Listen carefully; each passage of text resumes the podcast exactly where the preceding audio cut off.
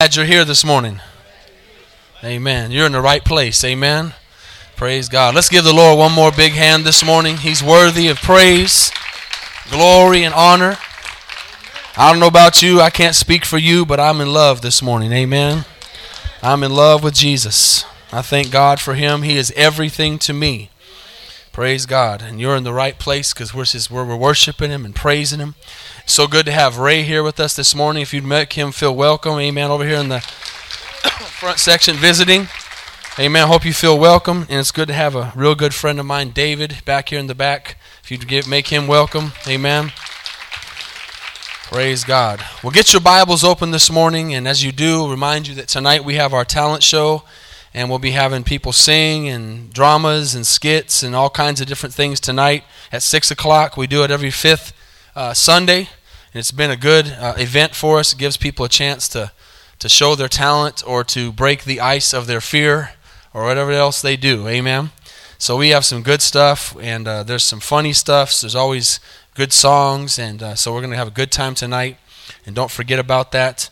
And uh, just continue to uh, be praying for everything we've got going on. We've got uh, obviously a big month coming up in April with Easter, and we got the judgment play underway, uh, getting it ready for May. So let's just be staying about the Father's business, amen, and witnessing and telling people about the Lord. Well, I want you to open your Bibles this morning to the book of Ephesians. And while you're getting there, I want to start off by telling a story this morning, a real story.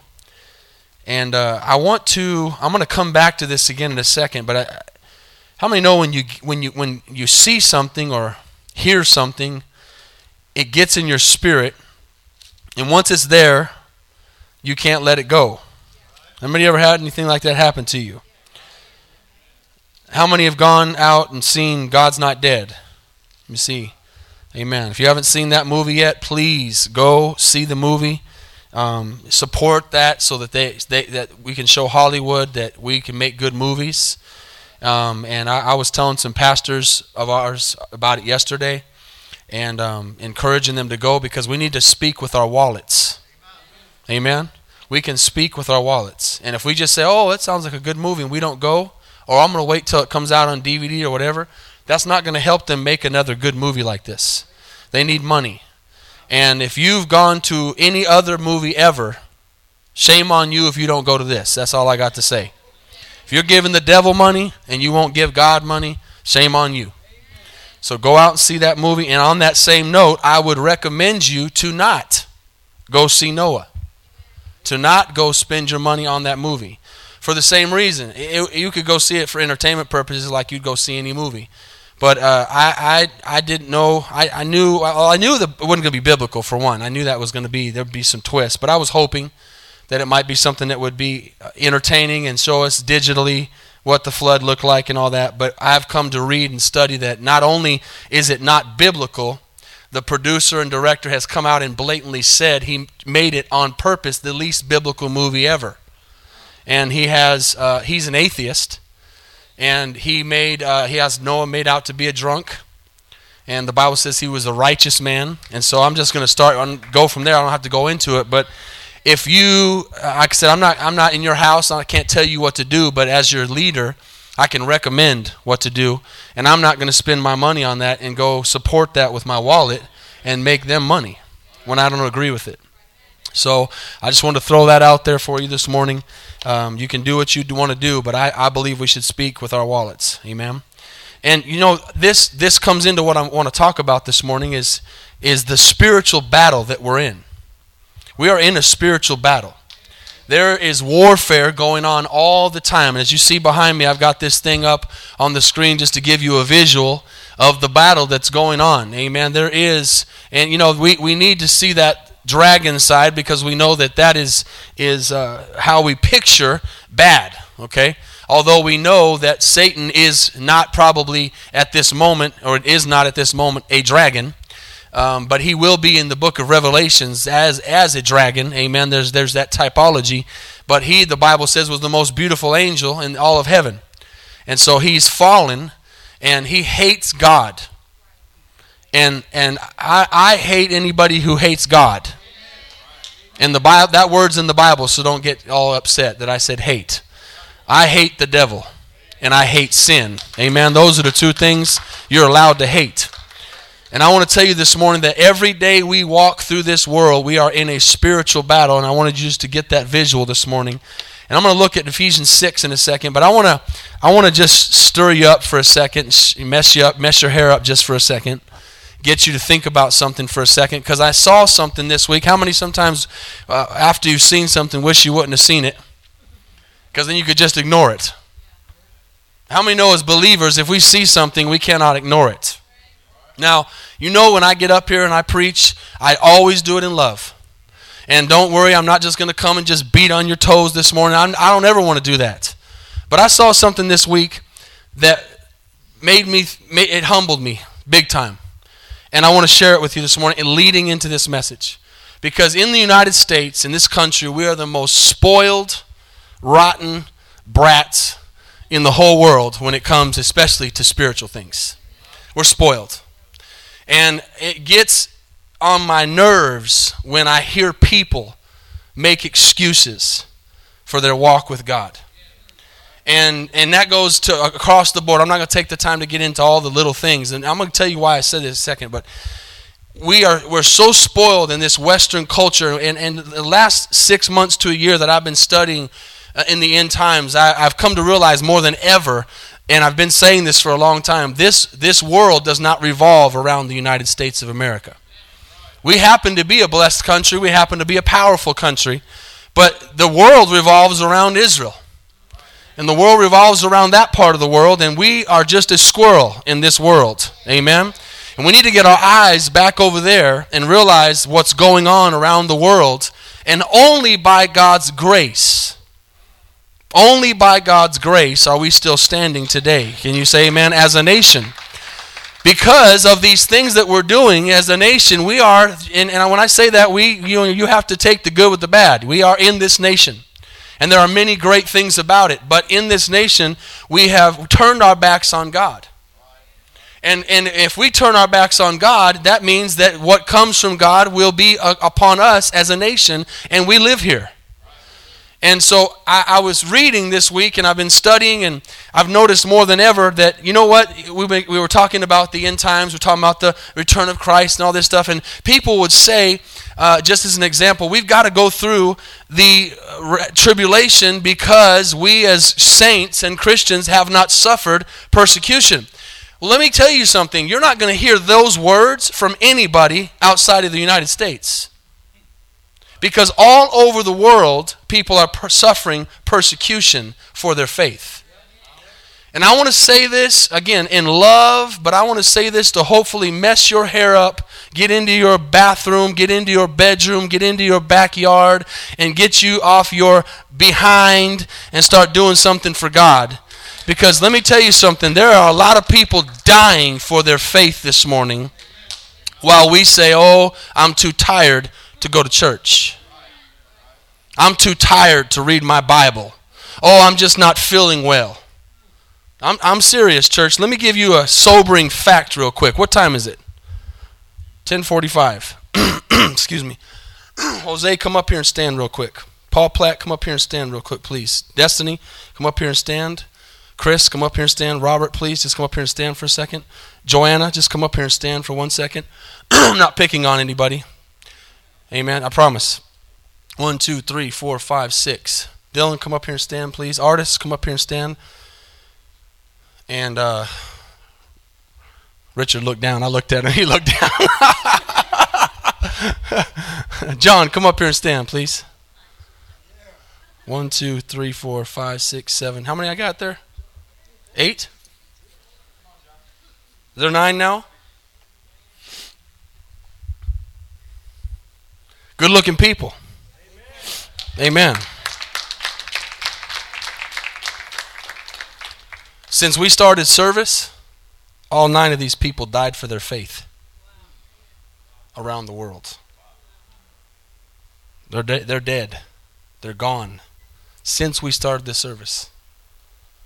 Think about that for a second. I know it just got quiet in here, and I'm glad. That's a sobering thought. Nine people around the world right now since church started, while we were clapping our hands and praising God and worshiping God and going through our service that we say we love God. Nine people died. Not, not died out of a heart attack, not died by causes, died for their faith in Jesus Christ. Nine people. Every five minutes, a person dies for their faith around the world. Every five minutes. Thank you, guys, and go sit down. I wanted to put a face to that. Now I don't know about you. I, I can't I can't think for you, but that messes me up. Bad. That shakes me to my core.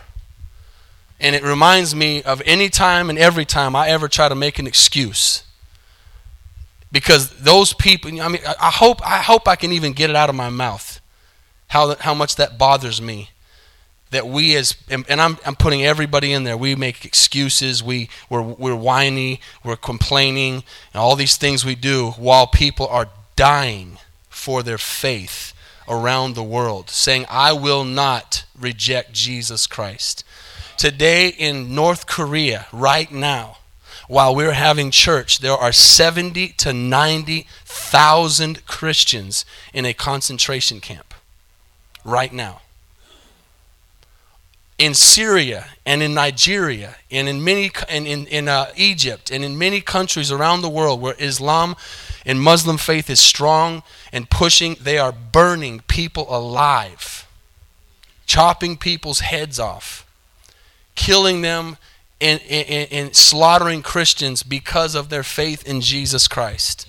Yet in the United States, we say, oh, it's Sunday night. I, I, sh- I can't go back to church. Oh, it's Wednesday night. I'm tired from work. Oh, I, I know y'all don't want to hear this, but it's a fact. And this is, this is real. I, I wonder sometimes, I can't do it because and this is some people might say, well, man, there's maybe there's people missing. Maybe that's why we don't grow because you talk about this kind of stuff. Maybe that's why our church ain't bigger because you're so mean. I'm not mean. I'm telling the truth. Amen. We need to wake up. The God is real. Makes me sometimes want to do a, a, dra- a living drama and have some guys come up here with guns and masks. Only problem is that we have some guys in our church that have guns and they might shoot them. Drama might go south. So I couldn't do it. Amen. But it makes me want to do it sometimes. You know what? And I'm putting myself there too. You need to ask yourself this morning ask yourself the question if someone came in right now and asked me to deny Jesus Christ, would I do it? Only you can answer that for yourself in this Western culture, sugar coated, cotton candy preaching society we live in, where we just, God is just, God is just something we carry around, not something we live. So I, am I'm, I'm going to get off that now and head into the message, but it's still part of it. Y'all still love me? Because since I just started that, someone else just gave their life to Jesus, for Jesus, and went straight into heaven. Oh man, I can't even imagine what that welcome home's like. Can you imagine what the welcome home of a martyr is like? So next time you hear somebody say, "Oh, there's no persecution," tell them that fact. That's a fact. I went to many, many sites to get a number. 100,000 people die a year for their faith. Did you know that in the in here's another fact. Did you know that in 53 countries of the world it is illegal to be a Christian? 53 countries. That's a lot. Illegal Yet we make these excuses. And listen, I'm not trying to make you feel bad. I want to make you think. I'm not downing you, but man, church, what would that person, how would you feel if we were translated right now to that place where that person is giving their life for their faith and you to watch them? What would that person say to you the next time we make an excuse for God? That I'm tired or that I'm bored or that I, whatever. I'm not trying to I'm not trying to beat a dead horse. I'm just saying what would they say? What would you think? What would you be able would you be able to make that excuse in front of that person as they're giving their life for Jesus? I think sometimes Jesus isn't as real enough to us as he should be. You know, because these people, man, they live what they believe. And it's been going on. Did you know there's been more people martyred for Jesus Christ in this century than all the centuries back to Jesus together? We are in persecution. We are in troubling times. Again, you just better thank God that for the moment we live in a nation where we're protected. That can change in a moment. And I, need to say, God, am I strong? Do I believe? Do I serve you unto death? Amen. We're going to look at Ephesians in just a second. So just let that simmer for a second this morning. When I was in Costa Rica, we, we saw a lot of spiritual warfare. I was sharing this with one of my friends this, this past week, and, and I think that a lot of times we don't really realize what goes on in the spiritual realm around us because of God's grace because of the angels that He has around us protecting us, because of people that are praying for us. We don't really see all the things that are going on around us, but there is, at this moment, a spiritual battle going on nonstop. You know, while we're sleeping, the devil's not. While we're sleeping, the demons of darkness are not because they know that every hour that passes, their time is shorter and shorter and shorter to deceive and to kill and to destroy. You know, when you hear that verse, Satan comes to steal, kill, and destroy, it doesn't really affect us over here in the United States. We don't really think about that. But if you think about it in other countries, he really does come to kill. He does come to kill. The spirit of death, the spirit of anger, the spirit of violence is in him. And he habitates people. He possesses people, and they do wicked, horrible things. Amen? We saw that, obviously, uh, in a great, humongous way when Hitler did what he did. But do you realize that that number is, is probably way, way, way defeated now by the Christians that have died just for their faith around the world? Because 100,000 are dying a year for their faith. So, when I was in Costa Rica, we, we went to some really bad places and we would see people and I, this is one of the things i thank god for my daughters that they saw these things that they were on the mission field at a young age and saw with their own eyes things that most of us have not seen. And it's kind of an out of sight out of mind thing but they saw crazy things, and many times I would see demons manifest in people. I would see people do crazy things, and usually it was under the influence of drugs. It was under the influence of, of being possessed by spirits that they had allowed into their lives. And, and, and I was telling this one particular story that we were uh, at church one morning, and we, we would open up the church at 6 o'clock every morning to have prayer. And so we would we had prayed, and, and right it would be just like this street here. The church was just like on this main street, except it wasn't as heavy. Tra- actually, actually about the same. Actually, about same traffic would be going by, but our church was closer to the road, and so you literally would walk out of our little parking lot, and there'd be like a ten foot space between that and and the actual road the cars were going on. And so we were standing out there, and many people, you know, there were cars, but many people walk in Costa Rica, as they do in many places around the world. And so people were constantly walking back and forth. And me and about three or four uh, other disciples were standing out there and we were just talking and we had had good prayer. And all of a sudden this guy comes over to us and you can tell he's drunk, you can tell he's he's on something, you can tell he's he's not in his right mind and he begins to talk to us and we automatically we had just come out of prayer and we believe what the Bible says that we can lay our hands on the sick and they recover. We can cast out demons. We can pray over these people. We can see them delivered. Amen. And so these these guys and I were like hey, let's pray for him. And so we began to talk to him and witness to him right there on the street. And I remember I was standing with my, with my back to the street. And he had his back against the wall of our church, this little uh, room we had where we were keeping actually a few drug addicts so they could live there as we ministered to them. And they were, he was standing there looking across, to, you know, kind of towards the street and we're talking to him and we're sharing Jesus with him and we're saying Jesus. And as I'm beginning to talk to him, all of a sudden he's looking at me, but he looks right past me. And the, the, I can't even explain to you with my words the face that he makes. The shriek that comes upon his face as he's looking past me, he begins to grab his shirt and tear his clothes, and his claws are going into his. I mean, he is literally manifesting demonically as he's looking past me and, and he begins to say, They're coming for me. They're coming for me. He's looking past me. And he just begins to eh, just totally act crazy. And so I knew that he was seeing something spiritual. I knew that he was being a, a, attacked by demonic forces that were wanting him to get out of where he was because he was talking to us about Jesus. When you begin to mention the name Jesus, and you begin to mention it with authority and with power, the Bible says the demons have to flee. Amen. Resist the devil and he will flee from you. And we began to talk to him and he began to manifest. That's the word. The Spirit began to manifest. And I said, let's take him inside. We're not going to do this out here. We took him inside. He fought us. It wasn't, it was, it wasn't like we were throwing punches, but he, he did not want to go. He wanted to go, but the demons inside him did not. Now, some of y'all don't like this kind of talk. Sorry, you can leave after or you can leave now. Amen. But this is real. You know, we'd rather talk about prosperity and we'd rather talk about, you know, faith and all these little things that sound good. But how many know we live in a real world and right now people are dying for their faith? People are dying, killing themselves. People are being afflicted by drugs and alcohol.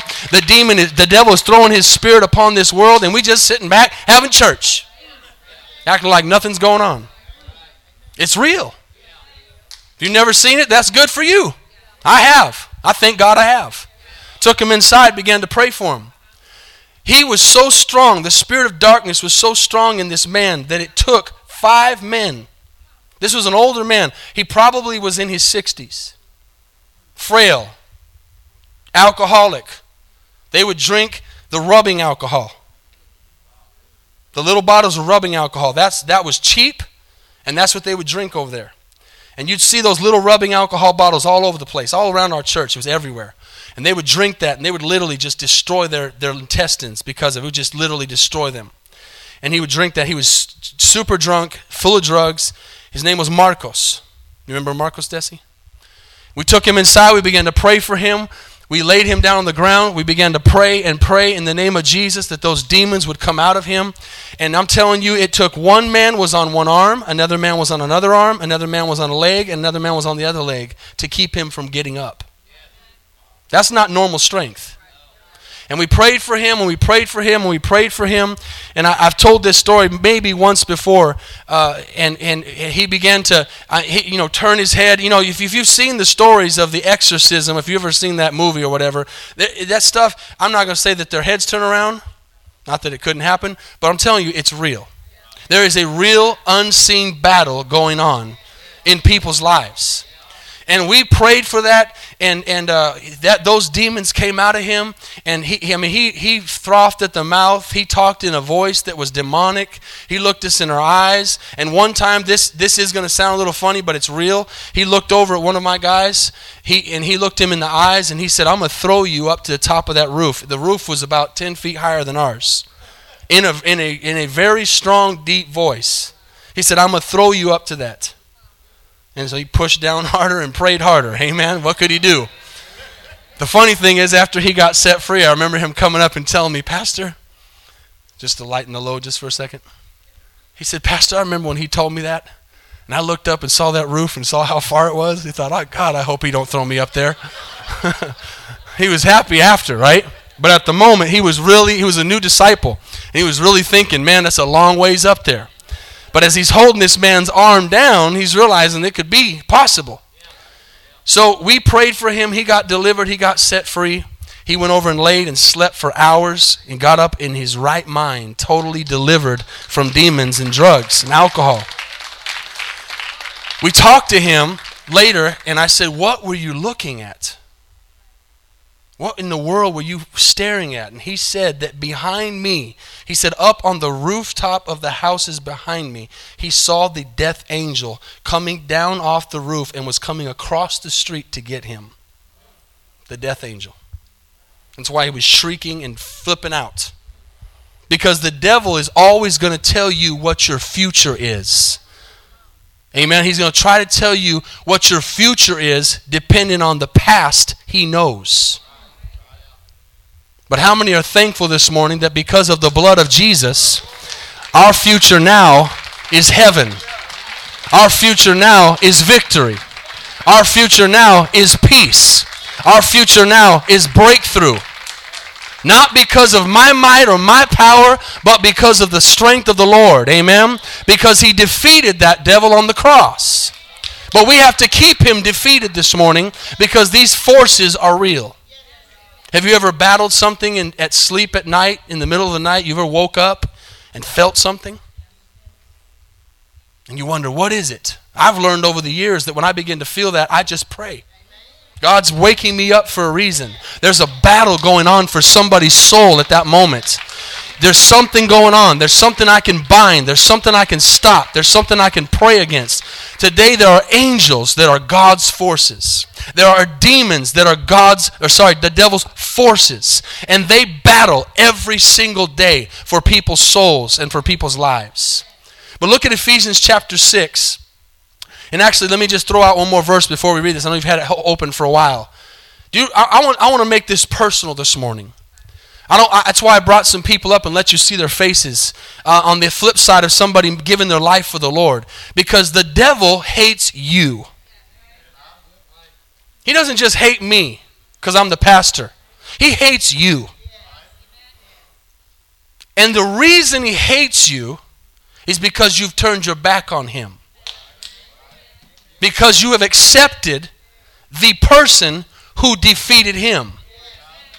Do you realize that this morning? You have put your faith in Jesus Christ and you have caused an enemy to come into your life. This is the reason why so many people, sometimes after they get saved and they realize, wow, I might have just said a prayer and I didn't really mean that, they go back to what they came from because they didn't really mean it and they're not willing to pay the price that it is to live as a Christian because Jesus said, Many are the afflictions of the righteous, but the Lord delivers them all.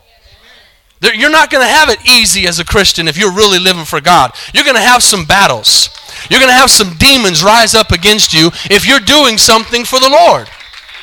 It's not going to be a cakewalk. This, this, this cotton candy Christianity that's preached is a false doctrine. That it's easy to serve God. No, it's not. Jesus said the way to heaven is through the straight and narrow. Not because people cannot find it, but because they won't. Because they're too weak, they're too lazy, they got too many excuses, and they give up on God. But God says, hey, I'm going to tell you something. In the end, this is going to be worth the fight. But Jesus told Peter something that I want to tell you this morning. He told Peter, Jesus told Peter, Peter, the devil wants to sift you as wheat. Luke 22. That means he wants to tear you up. He wants to destroy you. He does not want, he's not, you know, we, sometimes we picture that the devil's just going to come in and dance with us. He's not around to dance. He's a killer. He's a serial killer. He's been killing for decades, centuries, thousands of years, and he's real.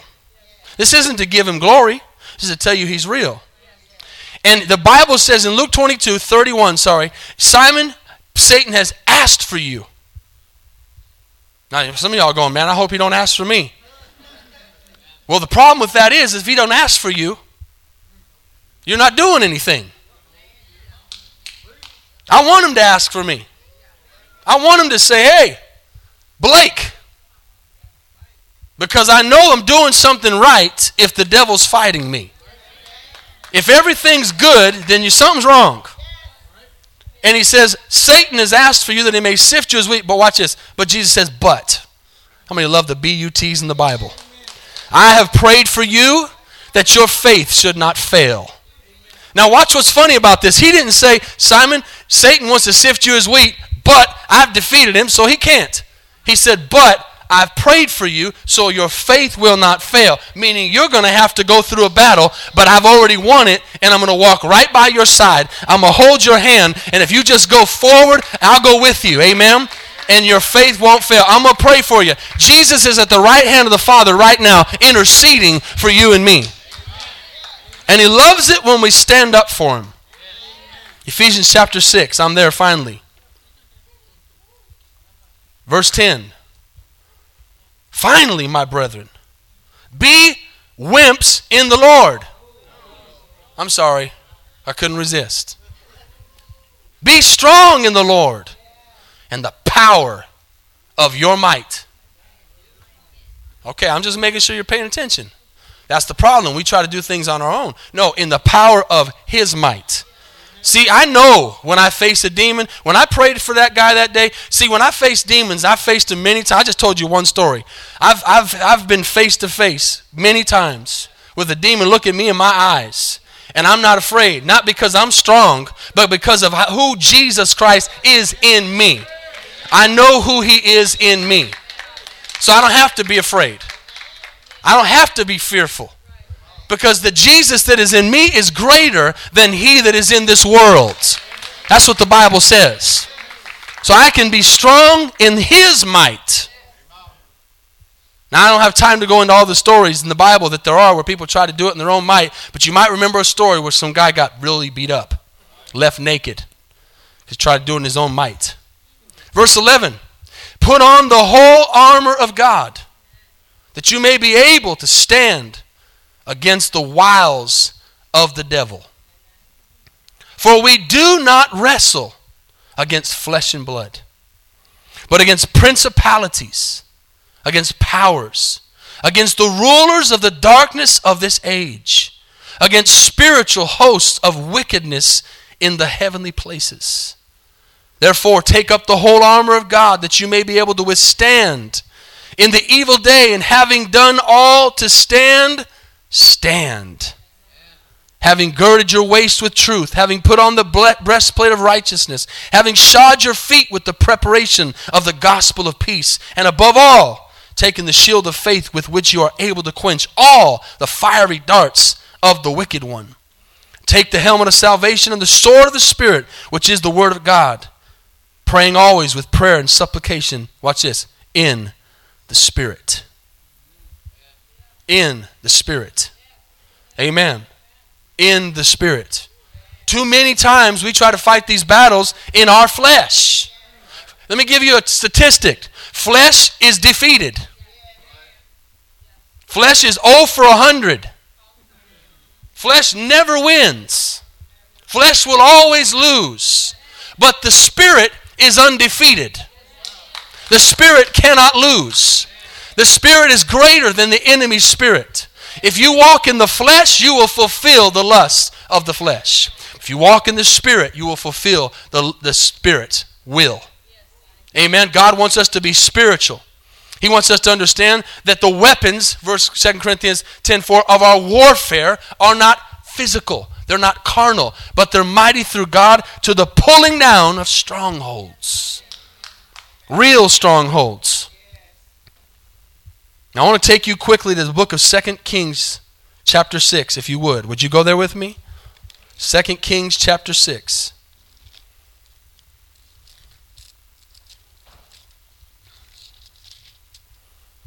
Oh, that we would be the church, the people that God has called us to be. That we would be the army that He expects us to be. That we would be trained and understand how real this battle is that we're in. Second Kings chapter 6. Say amen when you get there. I want to tell you, trust me, this is going to end good. Somebody say, someone, tell someone next to you, this ends good.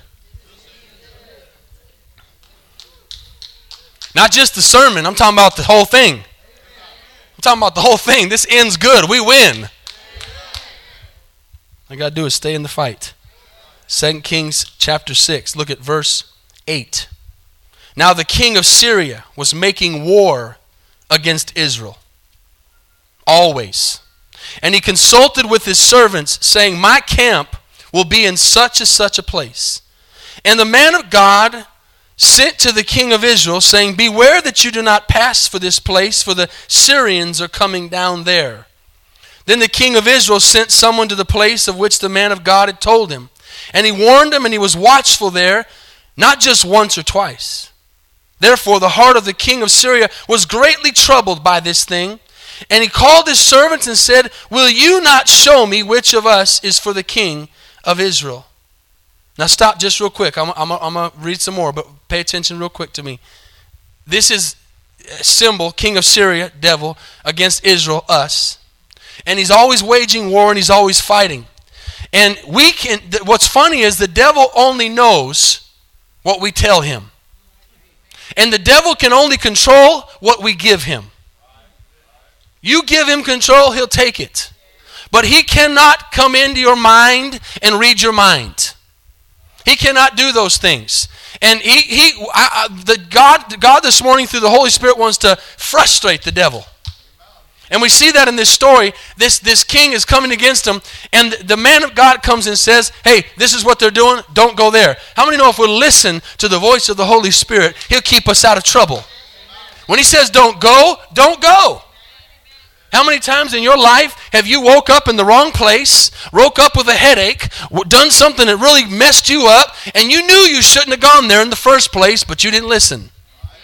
If you'd have just listened, you'd have been okay. Listen to that first still small voice that says, Don't go. And so he's, he's talking and saying, Don't go there because the Syrians are waiting for you. And then the king gets there and is like, Hey, who in my army is talking to the Israelites and telling them what we're doing? He's frustrated. He says, Which y'all is a snitch? Which one of y'all is talking? And look what verse 12 says. And one of the servants said, None, my lord, O king, but Elisha the prophet who is in Israel, tells the king of Israel the words that you speak in your bedroom.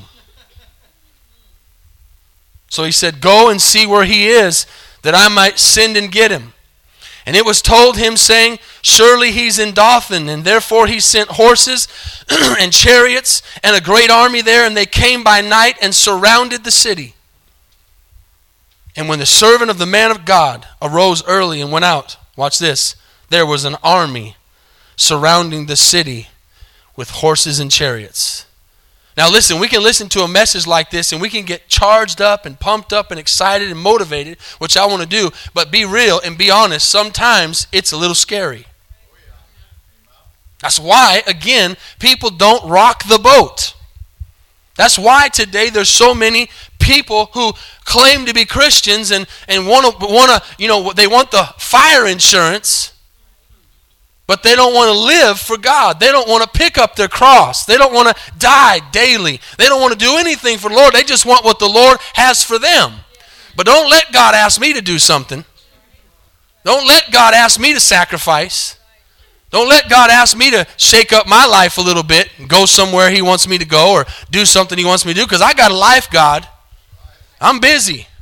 I got a lot going on. Oh, y'all ain't feeling that. I'll just move on. All right. All right, I'll just move on. But now the army's around because this man is doing something right. Boy, there's been a lot of times in my life where I've seen the army all around. All around. And you say, okay, there's no way out. There's no way out but to fight. Amen. Sometimes you just got to fight. Amen. But not in our own might, not in our own power. Sometimes you're facing the devil and it's scary, but you just charge it. And I love what my pastor says you just charge that gates of hell with the water gun. Amen. You just charge it. Amen. Believing that Jesus is with you. Amen. Don't be afraid, amen. Don't be afraid of what man can do you. Don't be afraid of what this world can say about you, amen. Stand up for Jesus. Stand up for Jesus. He's worthy this morning. That army comes around, but guess what? God will speak to you. So the army's all around, and God will use situations to show He's powerful. If you'll pay attention, He'll use you to tell somebody else, watch this. So they're being surrounded by armies. And it says in verse uh, 15, there are chariots and horses around. The servant says, Master, what are we going to do? And watch this. This is the key to the message. Verse 16. Do not fear. And that's in the Bible 365 times. One for every day of the week, every day of the year. For though, watch this, Somebody underline this. Somebody get excited. Somebody see that God is for us. He says, Don't worry. Those who are with us are more than those who are with them. Those who are with us are more than those who are with them. You need to remember that when you're in a battle. It may seem like you're losing, but you can't lose. Because if God is for us, who can be against us? Nobody. And although it seems like a lot of people Man, when you get, listen, sometimes it might seem like nobody's around and you are all by yourself and you're like, God, where is it? And you're like, okay, I, am just going to have to fight. Once you put your hands up to fight, all of a sudden all these angels just come out. They're like, no, we're right here. We got your back. We just need to see that you were going to fight. Once you put your hands up, there they come. Uh, we're seeing this in this story, the unseen battle. Because watch what happens in verse 17. Elisha prayed and said, Lord, I pray, this is my prayer for you this morning. Open his eyes that he may see. Not physically. See, your, your problem is you're looking in the physical. This is not a physical battle. You're looking in your bank account and you're seeing what's there in the physical. You're looking at your body and you're feeling what's there in the physical. You're looking at your marriage and you're seeing what's there in the physical. But God said, don't look at the physical. Physical is fake.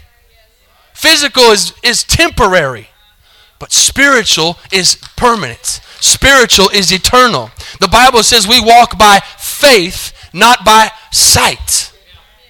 So he says, Oh God, open his eyes that he may see. This is my prayer for you this morning as a congregation. Lord, open up this church's eyes that they may see. And the Lord opened the eyes of the young man. And watch this, verse 17. And he saw. How many know we need to see this morning? And behold, the mountain was full of horses and chariots of fire all around Elisha. They were there the whole time. But he was looking in the physical. And you're not going to see God's power and his might and his strength in the physical. But when you tap into the spiritual, and you say, God, I believe no matter what I see, I believe no matter what I'm going through, I believe, watch this, no matter what I feel. It gets on my nerves when people say, I don't feel like doing it. Well, neither did Jesus feel like dying on the cross for your sins, but he did it. Can somebody thank God for that?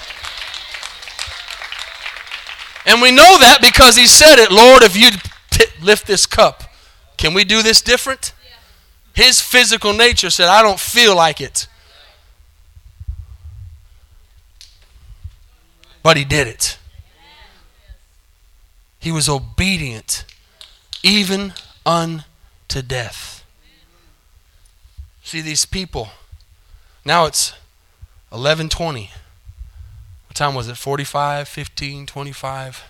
Five more people. Five more people have given their lives for Jesus. This last 20 minutes have been preaching. 25. Died. Not just said, I believe in Jesus. Not just lifted their hands in a church service where it's freedom and it's legal. It's legal to worship God. I believe you're my healer. That's easy in church. But will you stand up with your friends and your coworkers and people at school and in the supermarket and say, I believe? Amen? Amen. That's what God's looking for. Now, quickly, I, have I've gotten behind here. I'm going to just give you three things real quick to win the battle. How many want to win the battle? Every time. Number one, three things. And I'll come back to these, but write them down real quick because I know that sometimes they, we get lost in these things. One thing is you have to be aware that you're in a battle, first and foremost. Number two, you need to be praying. And number three, be encouraged. Okay, so number one, I'm in a battle. This is real. And listen, Satan knows this is personal. Satan knows where to attack you, he knows when to attack you, he knows how to attack you. The quicker you recognize the devil's wiles, the Bible says, his schemes, his devices, the quicker you will walk in victory.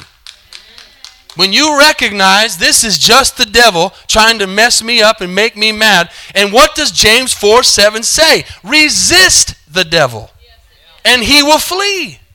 But when you entertain it and you go, oh, yeah, devil, oh, yeah, oh, yeah, you're right.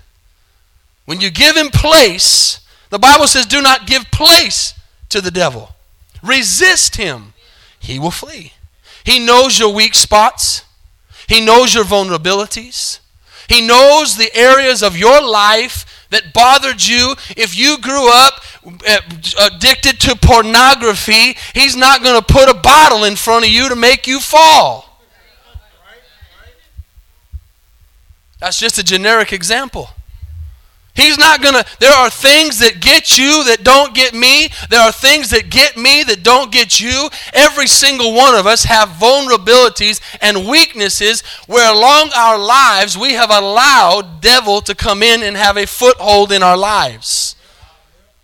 And he will try to come back to those because he's not going to try to do a new one because he knows he can't get you there. He knows his time is short. So the crazy thing is, we're not wise enough sometimes to understand that he's doing it right again and we don't recognize it and we let him do it and we let him defeat us. And Christians are walking around with their heads down, defeated, walking in carnality because they don't recognize who the enemy is and how he works against us. So, number one, you better be aware as we read in these things, that this is a real battle, and it's not flesh and blood, it's spiritual. Now, underneath this thing, the other two will be quick. Watch this. Underneath number one, just to make clear, I know sometimes when I'm taking notes, I get lost.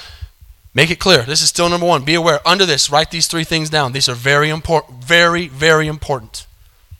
There are three things that I am aware of that will prevent God's weapons working for you. Now, the worst thing you could do is be in a battle with the devil and put your hands up and start fighting and realize he's not behind you. Right? That's the worst thing you can do. Get all bold and you know, you, you remember this, oh man, that, that, that, that, that sermon really got me pumped up, amen. And, and you go, come on, devil. And then you look back and God ain't around. Oh, but you said he'll never leave me nor forsake me. He's there. But he's not going to step up and get in a fight that he's not involved in because you're not doing what he asked you to do. Number one, three things that'll keep you from winning the battle. And here's, here's a picture. You got the gun, but you ain't got no bullets. Or you show up to a gunfight with a knife. Sin. S I N. Sin will keep you from allowing God's weapons to work in your life. Sin. I'm not talking about the mistake you make during the day as a human being that we all make. I'm talking about you walking continuously every day in sin, knowing that the Bible says it's wrong, knowing that you're disobeying God, not dealing with that sin and walking in that sin and expecting God's power to walk with you. Oh, it got quiet in here. Psalm 66 18 says, If I regard iniquity in my heart, the Lord will not hear. If I regard, and I could give you lots of verses, but I'm making it simple. If I regard iniquity in my heart, the Lord will not hear. We have a lot of people around the world, not these ones dying for their faith, obviously, but a lot of people around the world who are playing church, playing Christian know the Christianese, no, but their, their walk is a mile wide and an inch deep. There's no substance, there's no foundation, there's no power. They couldn't defeat a fly on the wall with their spiritual power. But there's no walk. You know why you can be bold in the Lord? When you know you're walking with the Lord. When you're walking in obedience. When you hate sin and you're, you're confessing sin and you're humbling yourself in prayer and you're saying, God, I don't want to sin. I'm not looking for what I can get away with and be saved. I'm looking at how I can be saved and not sin. Because I love you and I don't want to hurt you. And I want to be powerful and full of the Holy Spirit. Number two, unbelief. Unbelief. Oh, that's simple. Yep, we struggle with it. You know what makes unbelief go away? Reading the Bible. Reading the Bible. Stay in the Word. Ephesians 6:16 we just read that above all taking the shield of faith which with which you'll be able to quench all the fiery darts of the wicked one. So the devil's shooting stuff at you and it's hitting you on all sides. I'm not going to ask you to nudge somebody or raise your hand or think of anybody, but some people walk around defeated all the time. They don't have any belief. Oh, I don't know if Noah really built the ark. I do.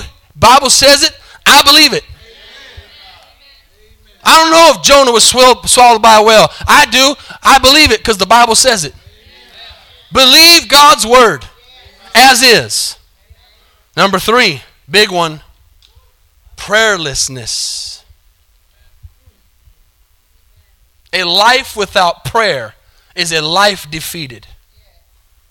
You must have a prayer life.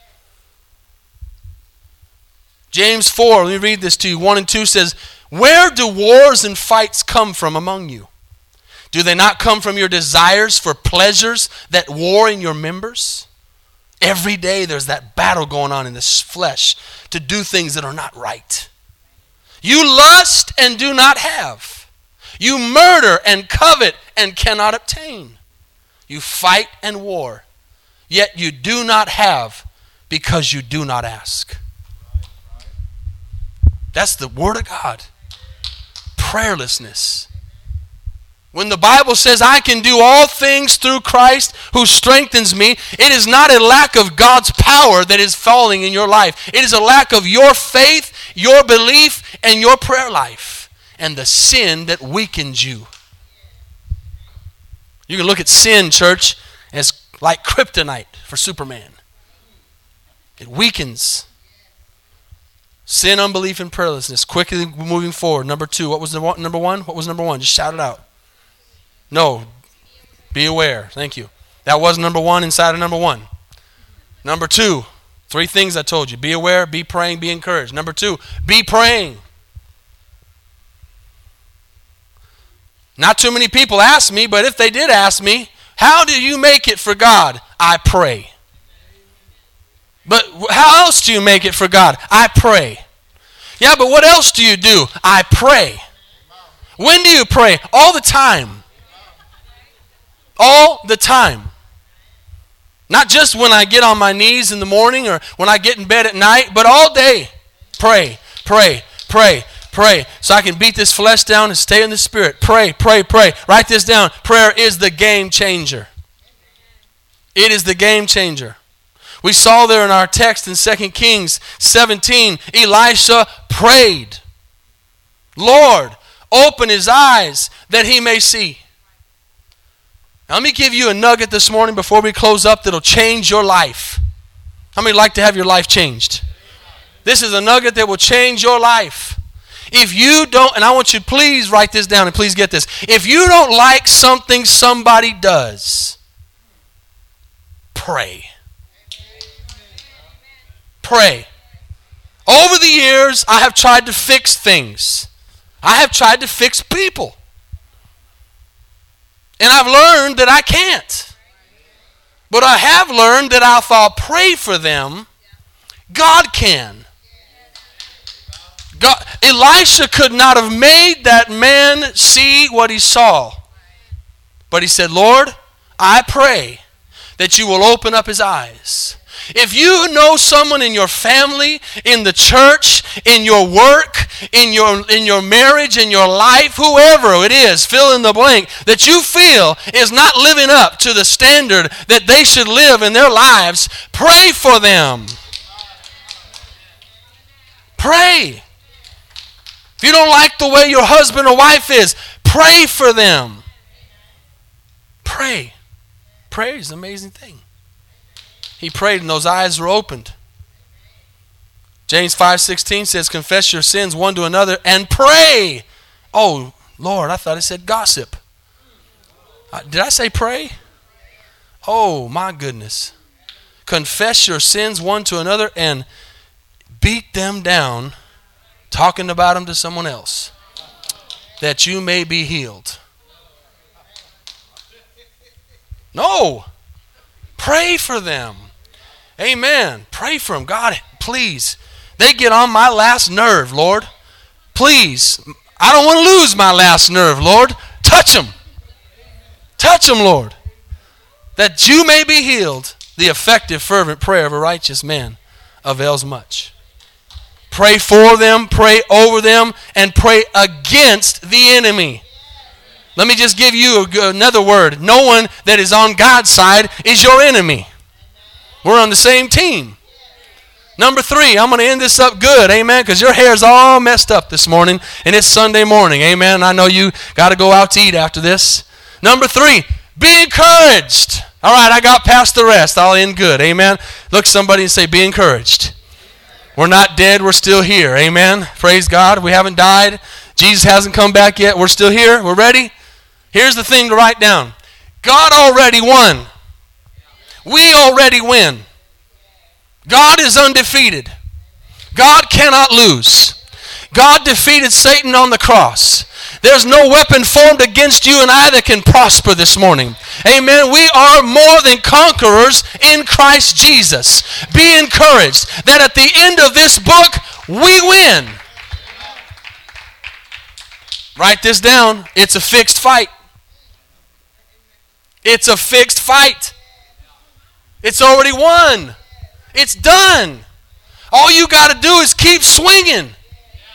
Sometimes you just got to swing with all the power that's in you. Go, God, I don't feel like swinging, but I'm just going to swing by faith.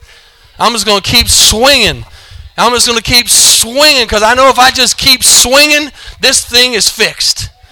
Amen. I might not even see the enemy, but if I just keep swinging, eventually when you won, you're going to grab my hand and it's going to bam hit the devil smack in the face. Amen. Because I cannot lose if I don't throw in the towel. They that quit lose. They that stay in the fight win. Therefore, God, Philippians 2 9 to 11, has highly exalted him and given him the name which is above every name that at the name of Jesus every knee should bow of those in heaven, of those on earth, and those under the earth, and that every tongue should confess that Jesus Christ is Lord to the glory of God the Father. When Satan names your failures, listen to me, you name the name of Jesus. When Satan begins to tell you your past, you tell him what his future is. When Satan begins to lie to you, you just shout that name. When you begin to feel down, how many could just say Jesus? Jesus, Jesus, Jesus in all your strength. You know what? When those people die, and another another two have died since last time, when they die, they say Jesus.